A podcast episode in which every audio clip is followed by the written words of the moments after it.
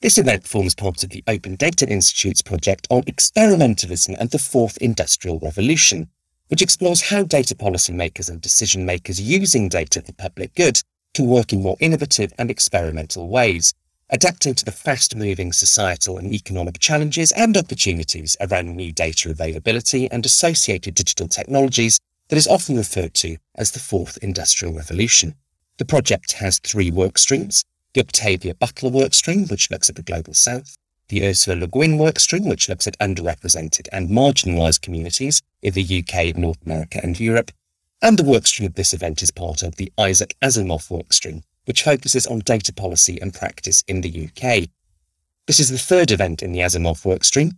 The previous two looked at the drivers of change, new sources of data, new kinds of analysis, new societal expectations, and practical opportunities for implementation, including at city level. This event looks at what we might consider the final stage of the data policy cycle, MEL, monitoring, evaluation, and learning. Of course, there isn't really a final stage of the data policy cycle. As Asimov himself once said, people think of education as something they can finish.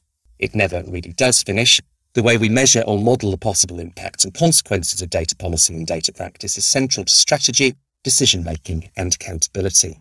Asimov also said that it is the obvious which is so difficult to see most of the time. People say it's as plain as the nose on your face, but how much of the nose on your face can you see unless someone holds a mirror up? Those mirrors can themselves have a huge effect, reflecting some things but disregarding and distorting others. Monitoring, evaluation, and learning is often presented as scientific and objective, but is intrinsically political. Whose measurements? Whose models? Any measure will have its limits. For example, gross domestic product is used as a measure of national wealth, but it doesn't tell us about regional inequalities or national happiness and well-being. Is it the right measure? I worked for over seven years at the Institute for Government think tank. I'm still an associate there. Well, we spent quite a lot of time looking at how government measured and managed its own performance, from public service agreements to departmental business plans to single departmental plans to outcome delivery plans, all of which sound very technocratic, but done well can improve how well the government serves the public.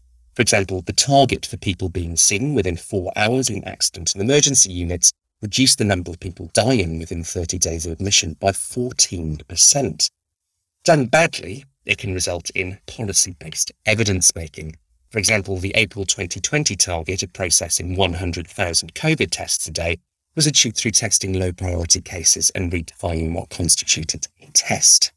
There's a huge amount of government activity in the digital and data space, digital, data, and AI strategies galore, some of which majors on measurement, such as the monitoring and evaluation framework for the National Data Strategy or the current consultation on an outcomes monitoring framework for digital regulation.